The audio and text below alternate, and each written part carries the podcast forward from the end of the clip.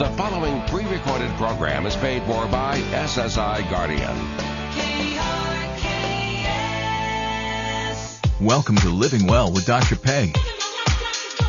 With your host, psychologist Dr. Peggy Mitchell-Clark, Living Well with Dr. Peg explores a variety of mental health, wellness, and safety topics. Brought to you by SSI Guardian. Living Well with Dr. Peg shares effective and practical psychological strategies based on biblical principles for living well. To learn more about the show or Dr. Peg's mental health consulting and publishing services, visit drpegradio.com. And now, here's your host, Dr. Peggy Mitchell-Clark.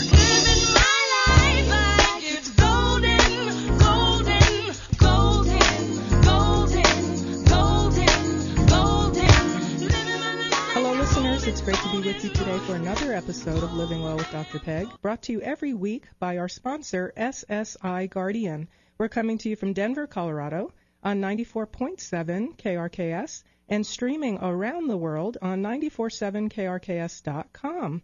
And you can also download the KRKS app and listen on your smartphone. And that's what I love to do when I'm walking or working out. I listen to all my favorite shows either live or on the podcast. And if you missed last week's episode or any episode of Living Well with Dr. Peg, be sure to go to drpegradio.com. That's D-R-P-E-G radio.com for the program archives. Well, as you may know, this is National Suicide Prevention Week. But did you know that suicide is the 10th leading cause of death in the United States, with one suicide occurring on average every 12.3 minutes? That means that over the course of this one-hour program, about 5 more people will kill themselves. Over 1 million Americans attempt suicide each year, and an estimated 4.8 million Americans are survivors of the suicide of a friend, family member, or loved one. Experts believe that most suicidal individuals do not want to die. They just want to end the pain they are experiencing. Some of those suicidal individuals may make their way to the most iconic site in San Francisco with the intent to jump from the Golden Gate Bridge. But thank God for my guest today, retired California Highway Patrol officer Sergeant Kevin Briggs, who was assigned to the Golden Gate Bridge and is credited with saving over 200 people. As a result, he earned the nickname Guardian of the Golden Gate. Retired Sergeant Kevin Briggs, thank you for being with us today, and welcome to the program. Hi, Doctor. Thank you very much for having me. It's a pleasure to be here. Oh, it's such an honor. Your reputation precedes you. I have a daughter who is a recent college graduate, and she was a psychology major. And when I told her I was interviewing you, she said, oh, my goodness, I've heard of him. So you are famous in abnormal psychology classes. And I'm sure you're just blessed and honored to know that you've been involved with saving so many lives. It really has. It's been a blessing to do this type of work. I feel, so important to be able to do this stuff and to affect people. We all can affect a person just by giving them some time. Mm-hmm. And we'll explore that message throughout the program, because I agree with you. And one of the reasons I have my program is to provide mental health awareness and safety information to everyone who may or may not be able to afford to see a professional, or just may not know help is out there. If they just happen to be turning their radio dial, they may stumble across literally some life-saving information. And it really only just takes one person, as you said, to make a difference. Well, you're absolutely right. It really is. And we say, I was given this name, Guardian of the Golden Gate, but there's so many Guardians of the Golden Gate around the world that are helping folks. So I really give kudos to all of them. Yes. Well, I interviewed Long Beach Deputy Chief Michael Beckman, who's 22-year-old son attempted suicide by jumping off a bridge in Southern California, not once but twice. And he survived the first attempt, but he sustained multiple broken bones and severe organ damage. And then the second time he jumped, he lived just long enough to donate his organs and tragically died a few days later. And people may think jumping off a bridge is an instant, painless death, but that really isn't the case, is it? No, it's not. And I can tell you about the Golden Gate Bridge. Mm-hmm. It's roughly 220 feet from the roadway down to the water. And you know, people think, like you said, it's a clean and easy way to go, but it's not. You know, you hit that water at over 75 miles an hour, and if they go in at the right point in the way that they jump, you know, they may survive that jump, but they're going to break bones. They're going to break arms and legs and then ribs, which puncture organs. So, you know, a number of times they'll come up and they're still living. We can see them kind of flailing in the water, but then they drown. And it's just, it's a horrible way to go. It really is.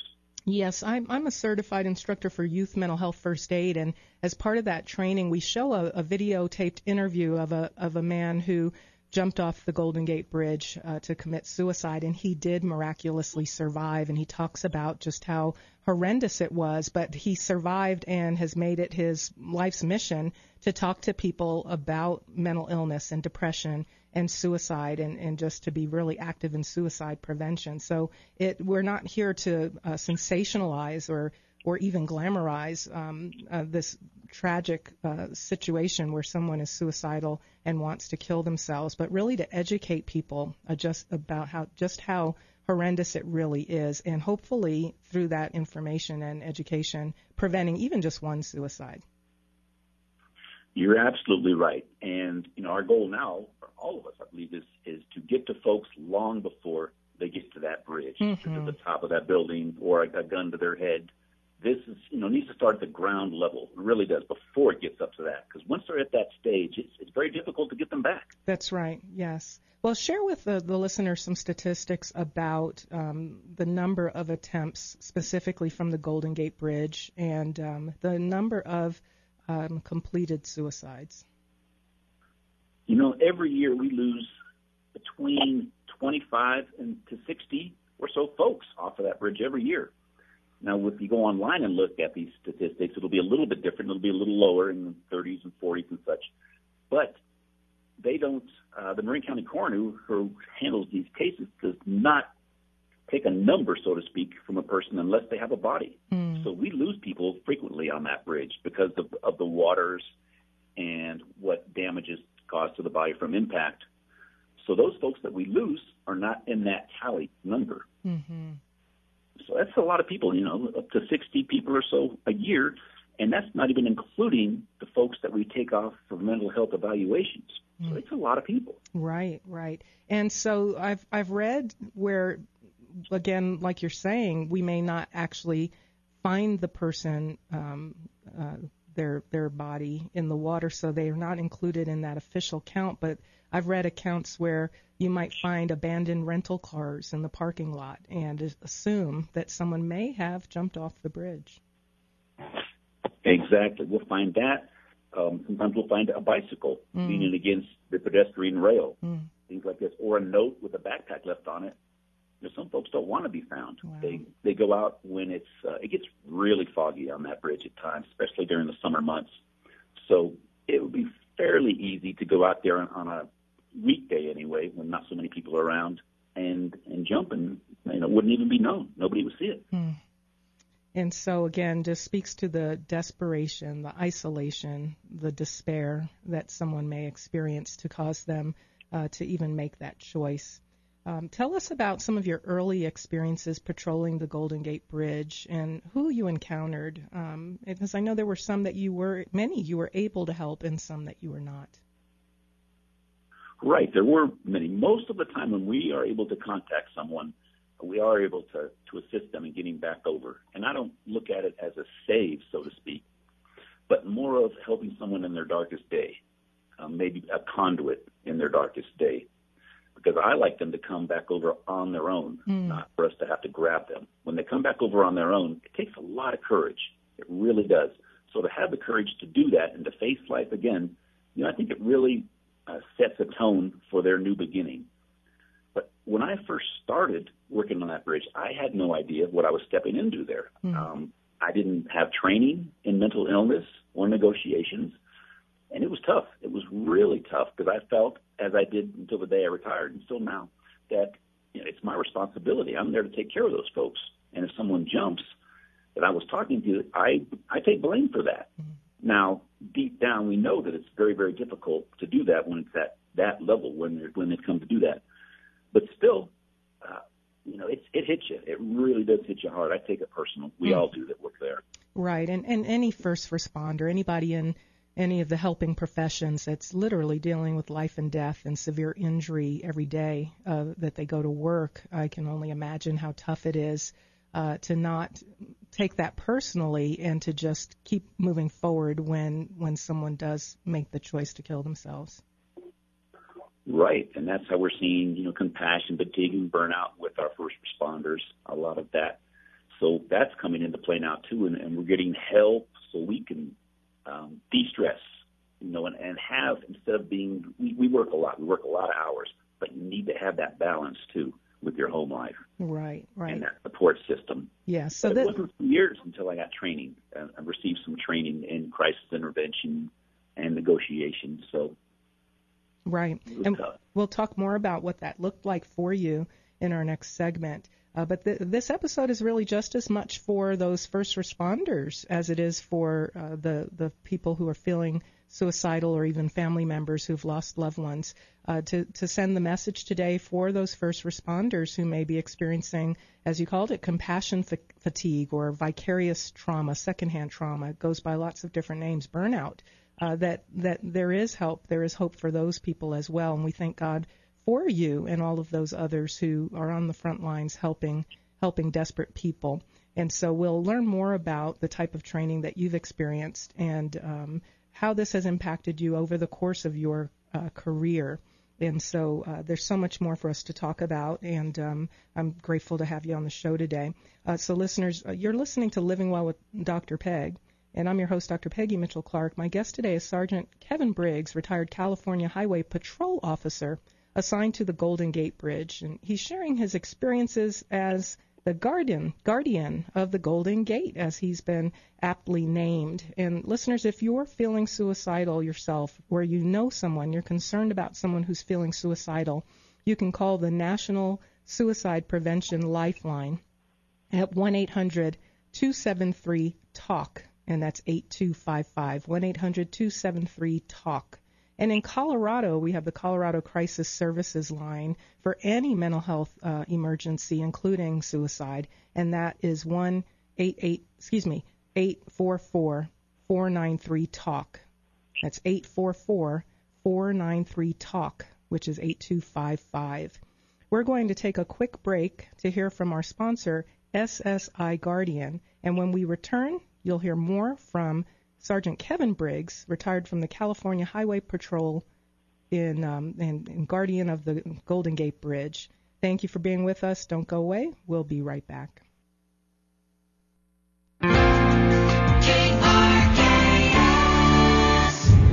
One needs to look no further than today's headlines to understand the threats facing American schools. They remain soft targets for violent threats, and yet our schools go largely underprepared. Our children deserve the highest level of education in the safest learning environment possible. The SSI Guardian QAL, or Quick Action Lockdown, is the fastest and safest way to lock down a classroom. This revolutionary device provides schools with maximum locking protection while meeting all safety, fire, and building codes. Designed by the leading lock experts in the world, the QAL is the only lock that meets Department of Homeland Security primer recommendations. SSI Guardian QAL now makes classroom lockdowns fast and safe with the red button. As a parent, you have every right to demand that your child is afforded the best classroom protection. Take action today by calling SSI Guardian at 877-878-5800 or go to guardianprotect.com. That's guardianprotect.com. To learn more about Living Well with Dr. Peg, visit drpegradio.com. And now, Dr. Peggy Mitchell-Clark.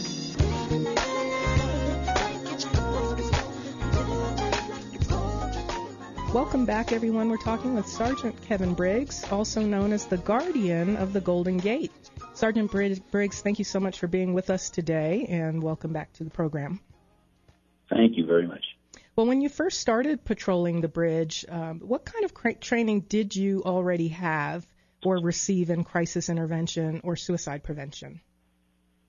When I first started training, I really didn't have any. I went through the police course, 6 months, but it wasn't relative to this. This was a whole new deal for me, and it was hard. It really was. And as you talked about with that compassion fatigue even when you are successful in helping someone, it still takes a toll. And to just have no training, I can only imagine how tough that was. It was tough. And I finally, I started talking to senior officers and senior folks who worked down on the bridge to get some insight onto this. And I did research on my own to find out about this. And then it was not until some years later, really, when I went through, it's called CIT, Crisis Intervention Training. And then even years past that, to where I was one of the very few, very blessed and lucky to go to the FBI Crisis Negotiation School, which is absolutely wonderful. And so your experience as a hostage negotiator, probably there's a lot of overlap in terms of the skill set for negotiating with someone to come back from over the edge. There really is. The active listening skills that we're taught are applied to whether it's a bank robber, someone barricaded in the house, even a terrorist. There's a lot of things that are the same. You just use them in a little slightly different way. Mm-hmm. But those active listening skills are just crucial. Yes. And so the crisis intervention training for law enforcement, what does that look like? Because we know right now in the news, law enforcement is coming under a lot of attack. And we appreciate law enforcement when we need you, and we appreciate all of your training. And so we really want to make sure that we're not overgeneralizing and negatively stereotyping law enforcement. You all are very well trained, and most law enforcement officers would be willing to lay down their lives to help others. So talk to the listeners a little bit about the crisis intervention training, so critically important. It really is, and it would be wonderful if they even put it into the academy to get that. But what it entails is really getting to know about mental illness, because so many of us don't know anything about it, even to the point to where you don't even believe mental illness is an illness. But, it's there, it's real, it's just like cancer and diabetes. It takes ongoing care and management. But we are taught about it, about the different mental illnesses that are out there, the bipolar, the depression, all the different ones. And actually, they'll have people come in who are suffering from mental illness and talk about what's going on with them and some of the instances where they have had law enforcement contact, the good and the bad. So you really get to see what's going on and get a feel for this, of how these people are and what they deal with every day. And, your empathy just goes out the door with this, because you really feel for these folks. Right. And you get how to approach this. You typically don't approach this like you would another type of call, because this requires so much more patience. And we have this formula, high emotions equal low rational thought. Mm-hmm. So you can't just rush in and do what the cops were. We're taught to take control of the situation. Take control, and that's the way it is, end of story, always officer safety. But with mental illness, a lot of times you can't take really control of it. It's that person. So slow and steady, and stretch that time out, use your active listening skills, and that's the way to really work these.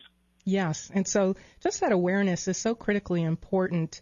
I always take the time to remind people that mentally ill people are not more likely to be violent, and in fact are more likely to be the victim of a crime. And so when law enforcement is trained to recognize the signs of mental illness and to know that their normal law enforcement interventions and strategies probably won't be effective and could actually even be disastrous. We've seen that in the media, where not being aware someone was mentally ill really led to a bad outcome. So heightened awareness and training, not only for law enforcement, but for everyone, is beneficial. That more people are trained in CPR than are trained in a mental health crisis intervention. But in fact, you're probably more likely to encounter someone having a mental health crisis than you would encounter someone having a heart attack. And so the training that law enforcement receives, certainly the layperson may not be able to receive the same level of training, but certainly training for everyone in mental health awareness, I think, is vital. I'm right there with you, really. In 2014, we had over 42,000 suicides just in the United States. In that same year, we had a little over 32,000 traffic accident-related deaths and around 14,000 homicides. So we're having a lot more suicides than traffic accident-related deaths. But where is the money, and what do you hear about more often? Mm-hmm. Traffic safety and things like that. So we really need to turn the corner on this and see mental illness as what it is. It's an illness, but most of it, we can work with it. We can do something with it. You can live and thrive with a mental illness. Absolutely, and there's so many new interventions that have been shown and proven to be effective. And so there is help. There is hope for someone with a mental illness up to and including someone who's so depressed, who feels so hopeless that they would consider killing themselves. And you've had a lot of experience with talking people down and listening is what I'm hearing. We'll talk more about that in our next segment. Really, what are you doing to have had so much success? And I think it's so important that we really understand that these statistics that we're sharing are real people. And so, Kevin, would you tell the listeners about some of the real people that you've interacted with on the bridge? And we don't want to glamorize or sensationalize what's going on, but we do want to bring awareness to the pain and devastation of depression and suicide. Absolutely. One of the more, and I'll preface this with an unfortunate one, was an African-American man around 30 years old, and we got the call that he was standing over the pedestrian rail. There's like an I-beam on the other side. He was standing on that, and I got to the scene and began talking with him. He was not under the influence of alcohol or drugs or anything, nicely dressed, just a very nice man. He wouldn't tell me his name, and he wouldn't tell me what had led up to this, why he was there. But, you know, we just talked about a lot of different subjects, but he kept looking down at the water, and he actually shook my hand 3 times during this whole thing. And when I tell negotiators this, they go, "What? We don't touch anybody." Well, I had developed rapport with this young man, and it was fine. I was totally fine with it. It was our bond. And after some time, he turned around to me. He shook my hand for a 3rd time. He said, "Kevin, I need to go. My grandmother's down there." So his grandmother had passed some time before. And he jumped just after shaking my hand. And I remember tearing up. You know, it's a 4 or 5 second drop. Before he even hit the water, I was tearing up. It's such a loss. He seemed like such a nice guy. It's horrible. It affects, you know, it starts with me, and it starts with the people there, even witnesses on the bridge who were there just to walk across the bridge.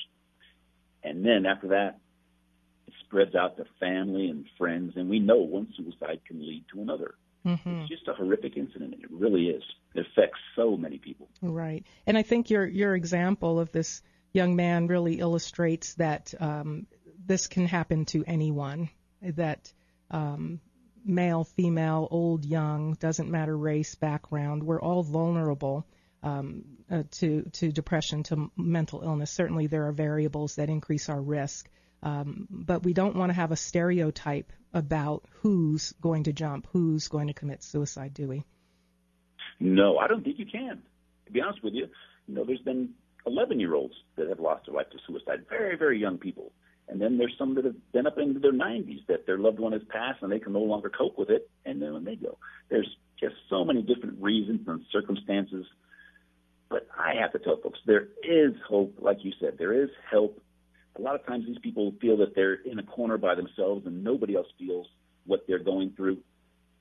But there are people for them. We just need to take some time and listen to them and try to get them to professionals to get some help. That's right. So you're really buying some time and getting them to be willing to make a different choice, at least for now, until you can connect them with some professional help. What are some of the common threads that you did encounter regarding the motives or issues that people are dealing with when they are standing there on that ledge contemplating suicide? You know, and everyone is unique. We know that. But there were some commonalities. There really were. Most people feel like they're a burden to their families. But when I ask them, well, have you talked about this to their families? The vast majority say no, that they haven't talked about being a burden to their families. But that's how they felt. If they were prescribed a medication for mental illness, they stopped taking it generally a month or more prior. That's a big one, folks. If you start to take a medication for mental illness and you're feeling better, don't stop it. Please don't stop it without contacting your doctor or healthcare professional. We see that a lot. 99% of the times, if someone was in fact prescribed a medication for mental illness, they've stopped it. Things like that. And really, they're just feeling hopeless. They've exhausted everything that they can think of to try and cope with their situation. Well, and in fact, that's where professional help comes in, because they've exhausted their options, but there are other options and there are interventions. And as you stated, medications. And the irony is it's the medication that's often making people feel better So they stop taking the very medication that's helping them. And so, again, just being better educated by a mental health professional on what the treatment and course of treatment and recovery entails, that alone might make a difference. Well, my guest today is retired California Highway Patrol Officer Sergeant Kevin Briggs, and you can learn more about Sergeant Briggs and his book, Guardian of the Golden Gate, on his website, pivotalpoints.com. That's pivotal-points.com. Living Well with Dr. Peg is brought to you by SSI Guardian, who has set the new standard in advanced safety education. Stay with us. When we return, we'll hear more from Sergeant Briggs on just how important listening is, listening to understand, and how it really makes a difference when someone is feeling so desperate. Stay with us. We'll be right back to learn more about suicide intervention and prevention, listening, active listening skills, and how to make a crisis plan. You're going to encounter people in your day-to-day walk who are struggling with mental illness, depression, and suicide. Stay tuned to learn how to better help. With SRN News, I'm Ron DeRockstra. The man who shot President Ronald Reagan has arrived at his mother's home in Williamsburg, Virginia, after being released from a Washington, D.C. mental hospital. 61-year-old John Hinckley Jr. must live with his mom for at least a year and will have limits on his travel. Hillary Clinton says she regrets describing half of Donald Trump supporters as, quote, basket of deplorables, but after being taken to task by GOP vice presidential candidate Mike Pence, who said they're not a basket of anything but Americans who deserve your respect, the Democrat backpedaled a bit, trying to clarify her remarks, saying she was too generalistic last night at a fundraiser and said that, quote, many of Trump's supporters are hardworking Americans who just don't feel like the economy or our political system are working for them. There are word of deaths and destruction in Tanzania following a 5.7 magnitude earthquake near Lake Victoria. This is SRN News. KRKS.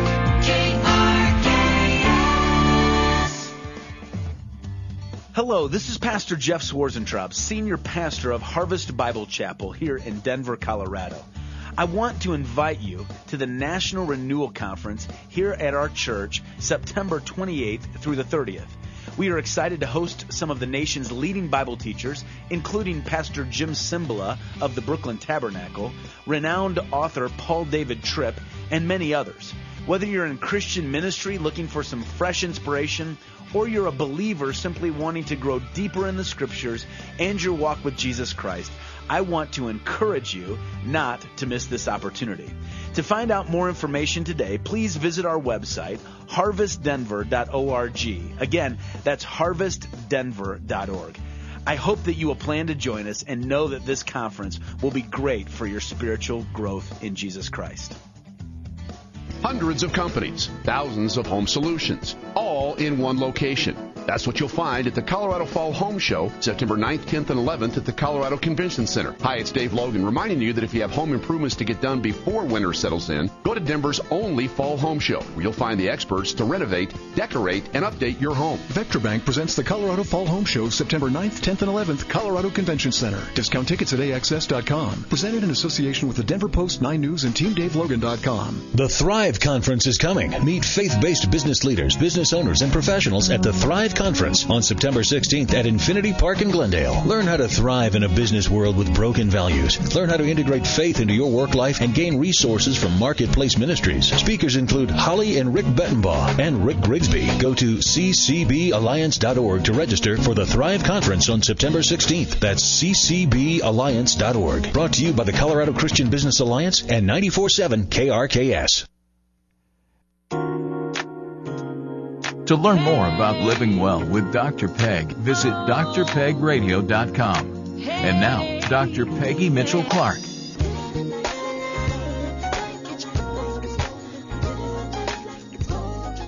Welcome back, everyone. My guest today is Officer Kevin Briggs, Guardian of the Golden Gate, and he has encouraged over 200 suicidal people to come back from the edge. Kevin, we just thank God for you and for your work and for your compassion. Well, thank you very much, really. It's very humbling, and I'm very blessed to do this work. So I learn things still each and every day. Mm-hmm. Well, in your frustration with the lack of training that you received as a police officer and member of the California Highway Patrol, You developed some of your own methods. Certainly you talked about pursuing additional training with the FBI and other law enforcement agencies, but you also, based on your experience and the need, developed some of your own methods. Tell us more about those. I did. One of them is called my release model, and it's an acronym for recognize, engage, listen, empathy, accept, support, and encourage. And it's how to recognize when someone may be in crisis, and then how to go and communicate with them. What do we say? What do we not say? What can we do? What can we not do? Where do we go to have this conversation? What are you expecting? And maybe they're not in crisis where they're suicidal, but let's find out. Mm-hmm. And what happens if you ask them, are you planning or have you been thinking about killing yourself? What happens if they say yes? That's huge. Do you freak out and say, how could you do this to me and your family? What do we do? Mm-hmm. So I've developed a plan to help folks to communicate with other people who may be in crisis, not even to be suicidal, just to find out. That's so important.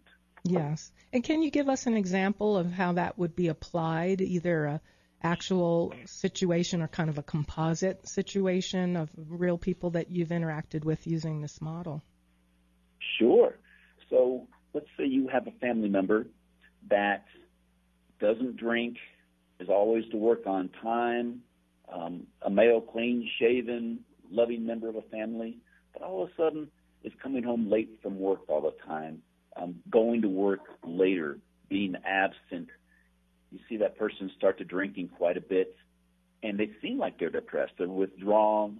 They're staying home more and more, don't want to talk to people. But we want to find out what's going on. So I would, or whoever's going to have a conversation with that individual, would go up and ask them, hey, I've seen a number of different things with you, and describe that and go, can we sit down and chat for a while? And not to have this chat in a coffee shop, in a restaurant, or somewhere where there's other people, because really what you're going to be asking them to do is break down and tell you what is going on with them. So you want them to be comfortable in a comfortable place.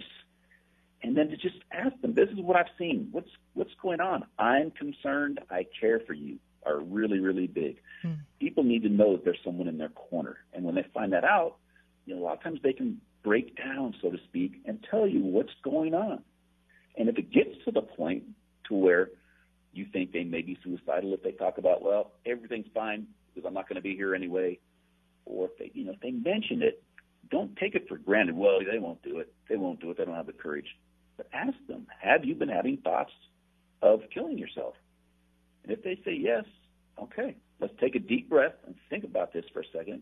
Have some things with you, like the 1-800 crisis line, the 1-800-273-TALK, maybe some local places where they can get some help. And really sit down and find out what's going on. Wow, okay, how long have you been thinking about this? Have you tried this before, and what stopped you? Get some answers, find out what's going on. And then just tell them, hey, I'm here for you. You know this. I want you to know this. I'll tell you time and time again. You have my phone number. You know where I'm at.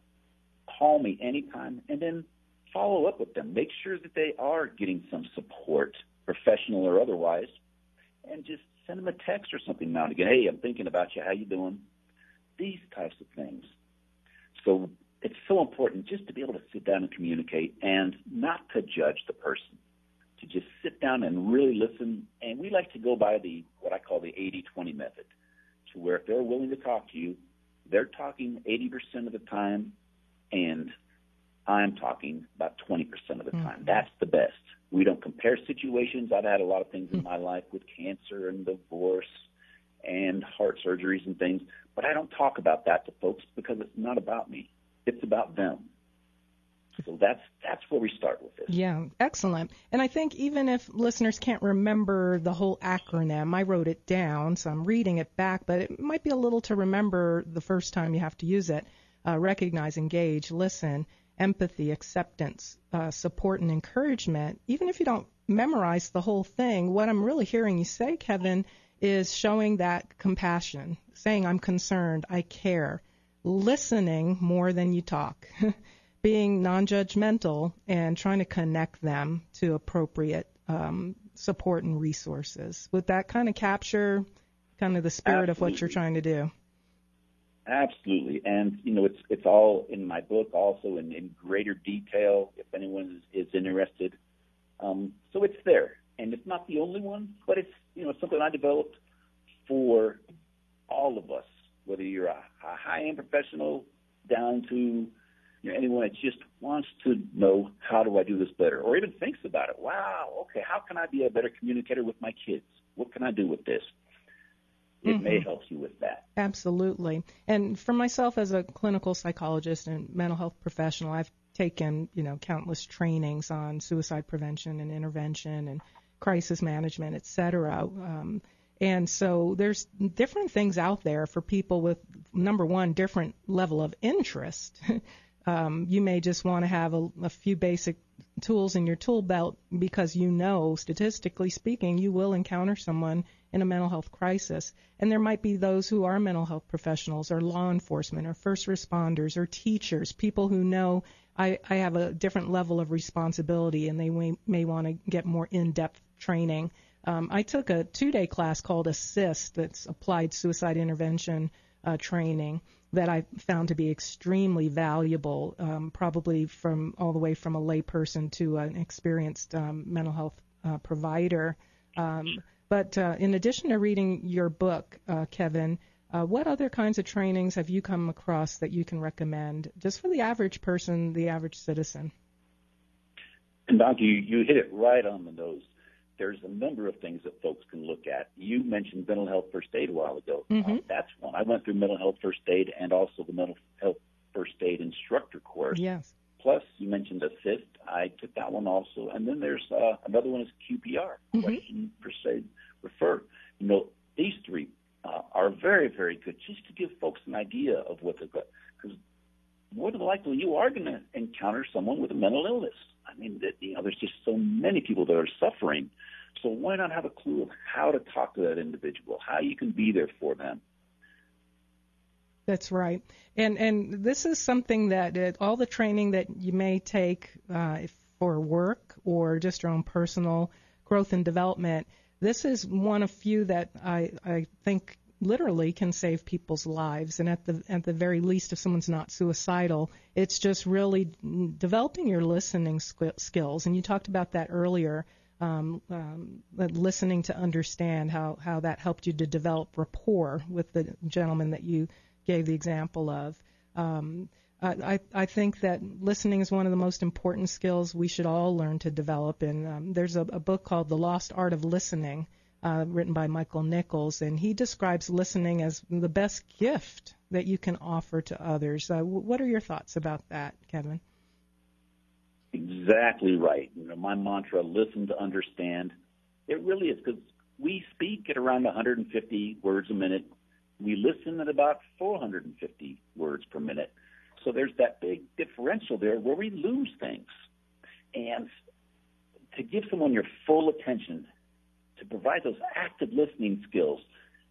For instance, when they're talking to you, the just minimal encourager is one of them. To be right there with them and go, wow, is that right?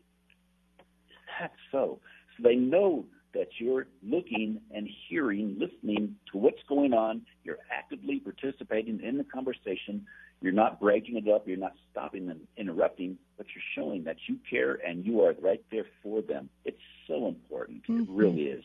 And that may be something that someone who's considering suicide as a solution, part of the issue is their, as you stated earlier, their perception that they're a burden, their perception that they really don't have anyone they can turn to listen and to really hear and appreciate what they're going through. And so to the extent that we can be a good listener just in that brief encounter could make all the difference for them. It really can, because we don't know what these folks a lot of times have been through. And what could be a really big deal to me may not be a big deal to somebody else. So we can't judge these folks. It's, you know, most of them that come up to that bridge that jump are suffering from depression. But, you know, there's a lot of help out there. And if we can just sit down with people, we can really start a good conversation and start them on the right path for better mental health. That's right. So listening to understand. Another thing I want to emphasize that you stated in your release model was asking the question directly, are you thinking about killing yourselves? When I do suicide prevention training and mental health awareness training, I actually have the participants pair up and look, turn and face one another, and each person takes a turn actually saying those words, are you thinking about killing yourself? Because the very first time you say those words, you don't want that to be a real life crisis, because for the average person, that's so uncomfortable to ask, and we have the false belief that asking someone is actually going to put that idea in their head, but that definitely is a myth. We all need to get comfortable with saying the words, are you thinking of killing yourself? Because that can be a huge relief to that person who's on the edge of desperation to know, oh my goodness, someone actually really sees me, they heard me, they appreciate what I'm going through enough to even ask me that question. You're absolutely right. And a lot of times they will come out and say yes, mm-hmm. and then it'll go into deeper things, why they're feeling like that. So, just to be there for them. But that is, it's it'd be difficult to think of a more difficult conversation. That is a tough one. It's a tough one. But so important to get. It takes a lot of courage to do it. Yep. But I want you to tell you, though, it takes a lot of courage to do it, but what if you don't? Yeah. The regret can last a lifetime. Consequences are dire. Thank you so much. You're listening to my guest, retired California Highway Patrol Sergeant Kevin Briggs, known as the Guardian of the Golden Gate. If you're feeling suicidal, call the National Suicide Prevention Lifeline at 800-273-TALK. And in Colorado, it's 844-493-TALK. My guest again is Sergeant Kevin Briggs. We'll be right back after this message from our sponsor, SSI Guardian. Stay with us. Don't go away.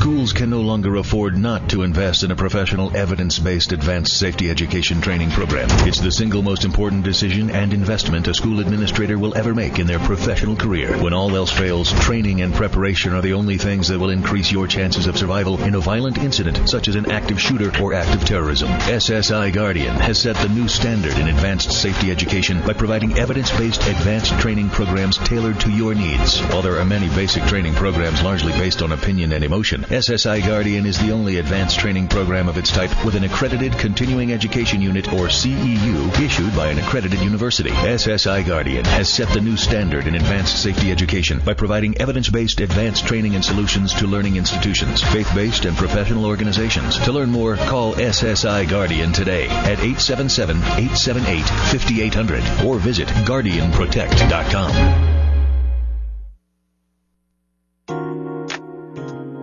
To learn more about Living Well with Dr. Peg, visit drpegradio.com. And now, Dr. Peggy Mitchell-Clark.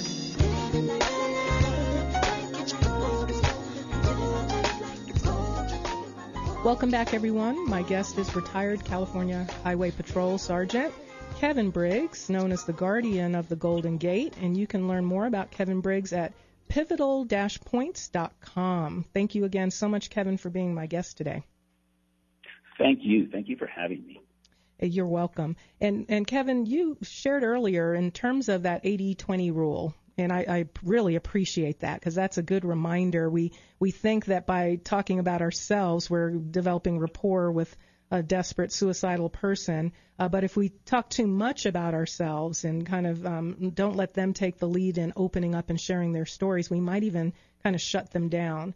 But in giving us that guidance, that 80-20 rule, you mentioned that you've been through your own personal struggles, and I wonder if you'd be willing to share some of that. Just to encourage our listeners that here's someone who's dedicated his career to helping save lives and developing a compassion through education and awareness and personal experience to help people. But you're not immune to challenges yourself, are you?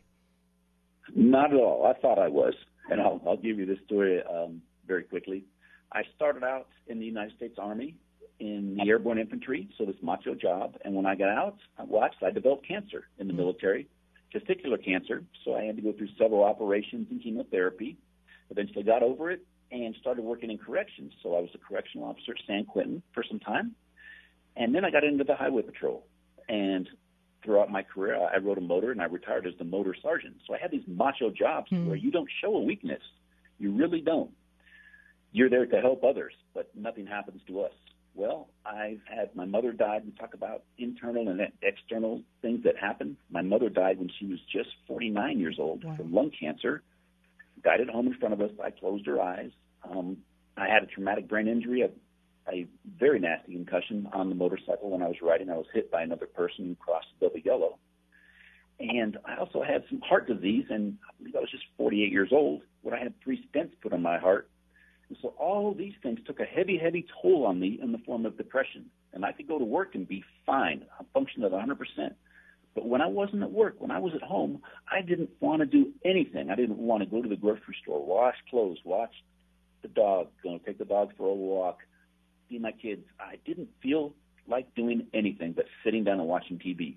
And it took me a long time to realize this, because at work I was 100%, and at home it was a 0% to me. Finally, I went to my doctor and told him, I think life is passing me up. And he had me take a very little short quiz. It's called the Personal Health Questionnaire 9. And I flunked it pretty good. He came back in the room shortly thereafter and said, Kevin, you have depression. He goes, how do you feel about that? That's his bedside manner. Well, how do you think I feel about this?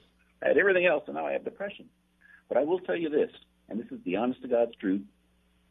Out of everything I've been through, depression was the worst. Wow. It took a heavy, heavy toll on me for a very long time before I sought help for it. There is help for it. There is help. There's a lot of things that we can do to help with mental illness. So please, if you even think you're suffering, see someone, talk to someone. Mm-hmm. Wow. That's so insightful to hear that all of the things you've been through, physical illness and personal loss, to know that depression was the hardest thing to go through really, I hope, gives our listeners some insight. So many people say, just get over it, snap out of it, just pull yourself up and don't be such a baby. And they really don't understand how debilitating depression can be, especially if someone becomes suicidal. Right. That's like saying to someone with cancer, just get up and walk it off. You'll be fine. It just doesn't happen. It really doesn't. That's right. Well, again, one of the reasons I have the show and have you on today for National Suicide Prevention Week is to help to reduce the stigma around mental illness. So some of the things that we just stated really are part of that stigma that people don't understand. They see it as a personal weakness. It's something that you can just snap out of it. Something's wrong with you. In terms of our spiritual faith, sometimes people think you must have sinned. You must have done something wrong. Just repent and ask for forgiveness, and then you'll be fine. And certainly there's a place for prayer and faith and receiving our healing through the Lord. And yet this is still a real day-to-day natural problem. And so what can you share with listeners to help reduce that stigma of mental illness and getting help? And you're absolutely right with this. There's so much of it. It is getting better. The stigma is getting reduced slowly but surely. But before you open your mouth and say something to someone with a mental illness that could really be discouraging towards them, to them to getting some help, really think about it. Do a little bit of research. Look up depression. Look up mental illness. There's chemical imbalance. There's a lot of things that happen. Maybe that person was abused when they were a child. There's a lot of different things that go into this. It is real. It's out there. So many people are suffering. There's a lot of help, but we as a society need to change somewhat to accept these folks. And once we can start to accept it and talk about it, we can reduce this stigma and really start to help some folks and see a big turnaround from loss of work, where they just can't go in. They don't feel good. It's a tragedy right now. Slowly but surely we're getting better, but we still have a lot of work to do. A lot of work to go. And so, again, we can educate people not only about there's help, there's hope, here are the symptoms, you need to be more aware of recognizing so you can help someone or connect them to help. But what would be some strategies that you've learned through your own personal study and just your own personal experiences to help people live a healthier life, to live a well life and engage in some preventative habits and practices. And that's the key, is preventative stuff. Maintaining your health, getting out. Getting out of the house, because we can get locked into sitting in the house all day long. Get out. Get into that sunshine a little bit. Walk around. Take a walk. You'll be amazed. Once you get out, then it does tend to get a little better. Exercise. Exercise is shown time and time and time again to help reduce stress and get that blood flowing, which is great for your entire body.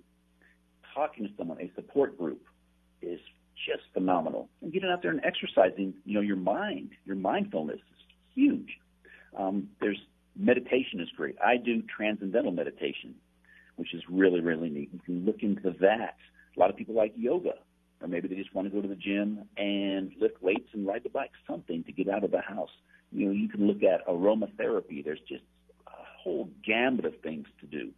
Maybe you like cooking. You want to be inside and do some cooking, and you really enjoy that. Find some activities. There's social media out there also. There's a whole number of things. But please do something. Start to learn a new language. Set a goal for yourself, short-term and long-term goals, and really try to stick to those. But make them so they're manageable. That you can obtain these. Mm-hmm. And it just really helps. Yes. So these are good strategies for wellness and prevention. And there might be a listener saying, if I could do all of that, I wouldn't be depressed. And so we're really talking about how do you prevent from slipping deeper into that hole? How do you create a life of wellness? But if you find that I just can't get outside, I can't exercise, I don't want to talk to anyone, I don't have the energy or the inclination, that's a sign that you may be clinically depressed and you're going to need more than just some self-help wellness strategies and may need some professional intervention. And Kevin, you write about your personal triad for healthy living. I suspect that some of those wellness practices that you just noted for us probably form the foundation of this personal triad for healthy living. But tell us more about what you mean by that. I do. It starts with yourself on the very top of this triad, because I need to, whenever possible, if I can, which I've been able to do, pull up my own bootstraps, realize what's going on with me. We all have bad mental health days. It's just the way it is. We get burned out on things. We want to be left alone, or maybe just hanging out with your dog or your loved one, whatever it is. So we need those days to recoup. But when that starts turning into a couple of weeks or more, there's an issue there. We need to speak up and talk about this, what's going on. Or if we recognize that in someone, hey, we need to have a chat, and let's kind of find out. I'm here for you. Let's see what's going on to make sure. And on the bottom of that triad is support, your support groups. Who does support you? Your family, your friends. Is it social media? Is it a club that you joined into? Anything that is your support system is crucial, really, really is. And on the other side of that is your professional help. And that's not just psychologists or psychiatrists, but anybody in a profession that can help you. So I do TM, Transcendental Meditation. My instructor for that is a professional. If you do yoga, your yoga instructor, your life coach, anybody in those professions that can help you out. So you have the self-help, on the top, you, and then professional and your support on the other side. And these three really help with my quality of life. Excellent. And for me, as a believer, as a Christian, and my listeners who are also believers, we know, of course, we have to put all of that on the foundation of Jesus Christ. And God does the supernatural, but we need to do the natural. And I think your personal triad for healthy living really is about what we can do in the natural, and knowing that we have God as our help. Well, thank you so much, Sergeant Kevin Briggs, Guardian of the Golden Gate Bridge, for being my guest today. It's just been a pleasure and honor to have you on the show. Thank you, Doctor. It's really been my pleasure and honor. Wonderful. Listeners, if you or someone you know is feeling suicidal, the National Suicide Prevention Lifeline is available, 800-273-TALK, and in Colorado, 844-493-TALK.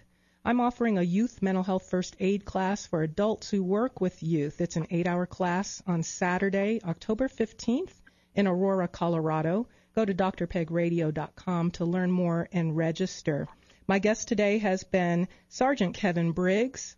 I'm Dr. Peggy Mitchell-Clark. Our sponsor is SSI Guardian. Tune in every Saturday at 1 Mountain on KRKS 94.7. Thanks for being with us. Bills or a... Thank you for listening to today's broadcast of Living Well with Dr. Peg. Living Well with Dr. Peg is brought to you by SSI Guardian, who has set the new standard in advanced safety education. If you'd like to learn more about the show, our sponsor, or mental health consulting and publishing services, visit www.drpegradio.com. Remember to join us every Saturday at 1 p.m. on 947 KRKS FM for Living Well with Dr. Peg.